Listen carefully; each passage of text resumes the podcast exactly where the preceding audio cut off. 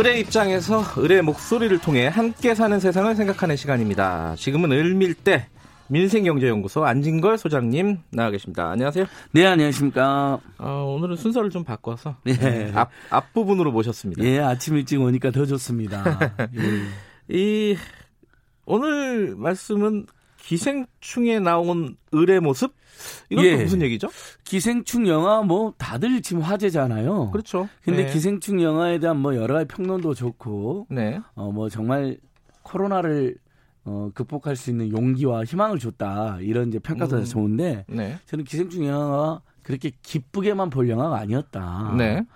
어, 결국은 불평등 양극화 민생고가 계속된다면 네. 영화의 결론 같은 파국이 일어날 수밖에 없다는 중대한 문제의식을 담고 있는 아, 것이거든요. 아, 영화에서 또 그런 예. 거를 또 아니 물론 어. 다들 이제 그런 이야기 하잖아요. 양극화의 문제의 심각성을 다룬 영화다. 그러니까 빈부격차, 예, 뭐 이런 빈부격차, 예. 양극화. 그래서 전 세계 공감을 산건 맞아요. 예. 하지만 좀 더 디테일하게 보면요. 네. 얼마나 서민들의 삶이 최근에 실, 심란한가 힘든가에 대한 음. 여러 가지 장치가 나옵니다. 역시 그 다음에 음. 결국 서민들을 위해서 소득을 올리고 네. 복지나 민생 대책을 확대하지 않는다면 그다음에 부자들이 서민들을 깔보고 폄훼하는 그 일방적인 불쾌한 시각이 없어지지 않는다면 네. 역사적으로 긍정적으로 일어나는 건 혁명이고 부정적으로 일어나는 건 폭동이나 밀란이잖아요. 네. 또는 부분적인 어떤 충돌 이런 게 음. 불가피할 수 있다는 경고를 담고 있는 거거든요. 네. 그러니까 어 정말 저는 의미 있는 기사 그 대목이 이거였다고 생각을 해요. 어 부잣집 아저씨가 네. 송강호 씨네 가족들한테 선을 넘으려고 한다라는 아, 이성균이 예. 부자 가난한 사람들의 선을 두고 있는 거거든요. 그것은 결코 바람직한 음. 사회가 아니라는 경고도 하나 있는 것이고 두 번째 결정적인 대사입니다. 지하철 냄새 같은 게 난다 그럽니다. 음. 서민 가정에서 아니 지하철은요 냄새 난다고 폄훼될 대상이 아닙니다.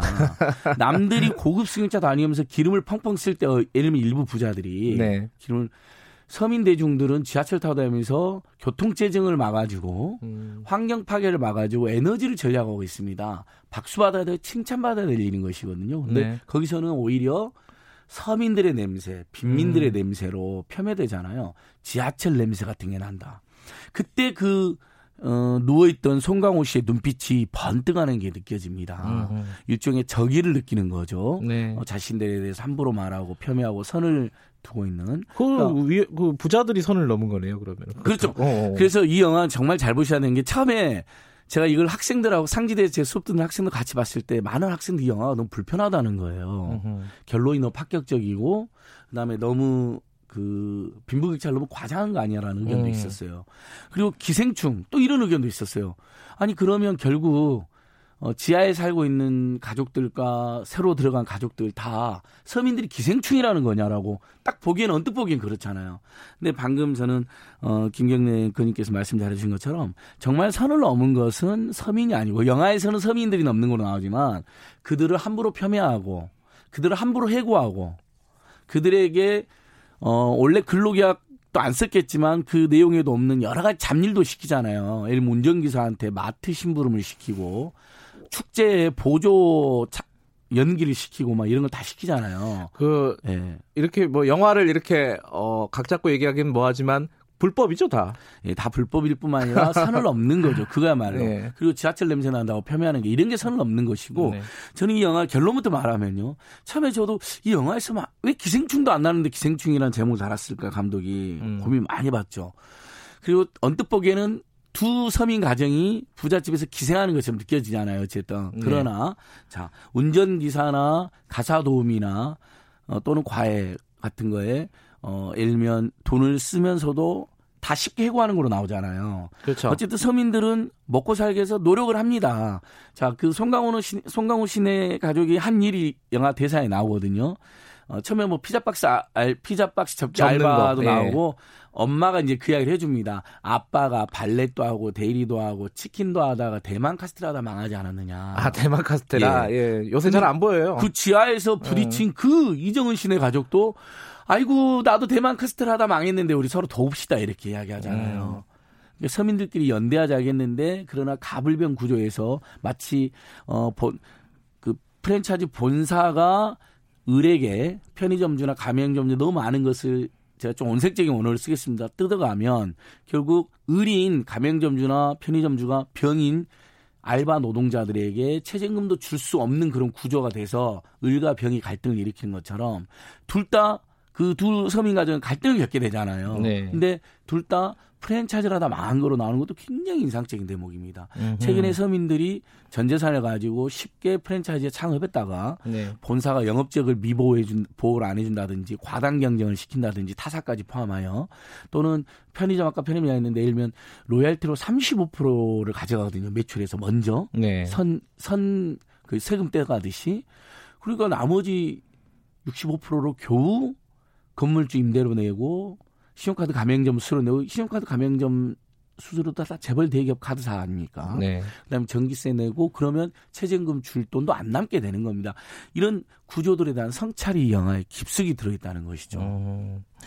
근데 이제 기생충 영화를 보면은 그래도 이 어떤 빈부격차라든가 양극화 뭐 이런 문제를 가장 상징적으로 보여주는 건 그 공간 아니겠습니까? 맞습니다. 공간? 그 지, 예. 반지하 집이라는 그 공간. 그렇습니다. 위로 올라갈수록 의리리한 대저택이 나오고 네. 아래로 갈수록 이제 서민들 집이 나오고 반 결국 반지하까지 하잖아요. 맞아요. 비가 오면 침수가 되고 치객이 지나가다가 음. 심지어 용변까지 보는 그 반지하. 음. 그리고 그 반지하에서는 통신비마저도 이 보, 고통스럽고 부담스러운 서민 가게에서는 네. 자 통계청 통계 17만 원 안팎 나오는데 3, 4인 가구면 3, 40만 원가 나오니까요.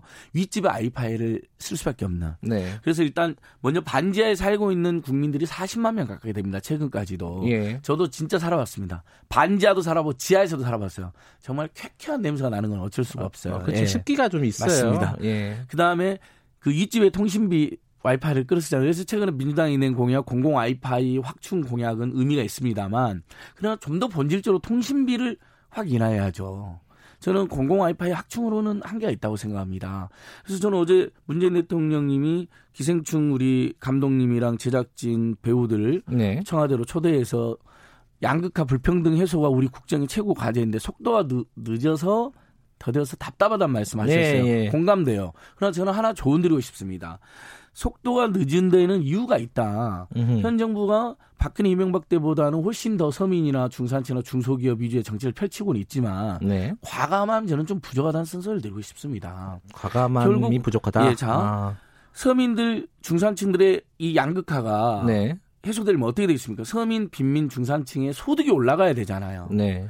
최저임금 2년 올린 다음에 워낙 조중동이라든지 뭐 자유한국당이나 이런 분들한테 공격 너무 많이 받으니까 올해 인상치 확 줄어들어 버렸잖아요. 네.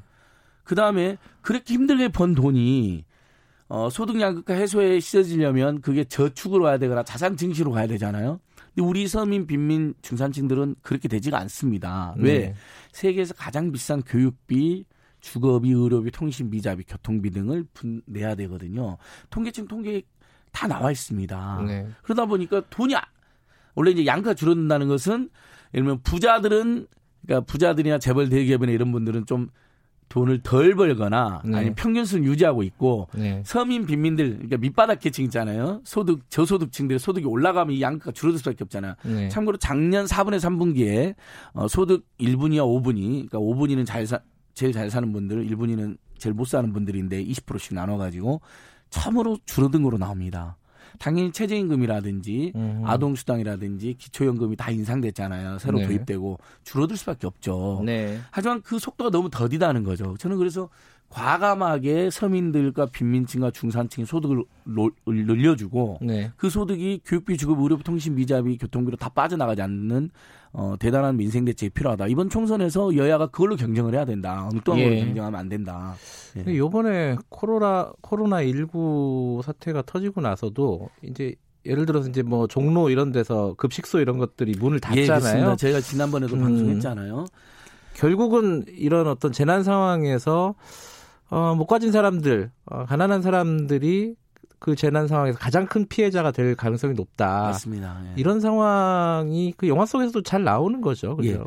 예. 고소득층이나 알부자 계층에서 네. 마스크 가격이 부담이 되겠습니까? 그렇죠. 근데 당장 서민층은 어. 하나에 천 원으로 해도 4인 가구면 하루에 4천 원, 한 달이면 12만 원이 나갑니다. 네. 근데 작년에 일부 정당이 보수 정당이 문제 제기해서 마스크 예산이 깎였습니다. 네. 근데 그때 그래서 겨우 지급되는 게 저소득층한테 마스크가 1년에 50개입니다. 네. 작년엔 18개, 서로 50개 늘어나겠지만 1년 365일에 비하면 네. 50개 너무 작잖아요. 4인 가구가 한 달, 두 달도 못 쓰는 거죠. 어떻게 알겠습니다. 보면. 그러니까 여기까지 들어야 될 것 같습니다. 아, 그런가요? 네.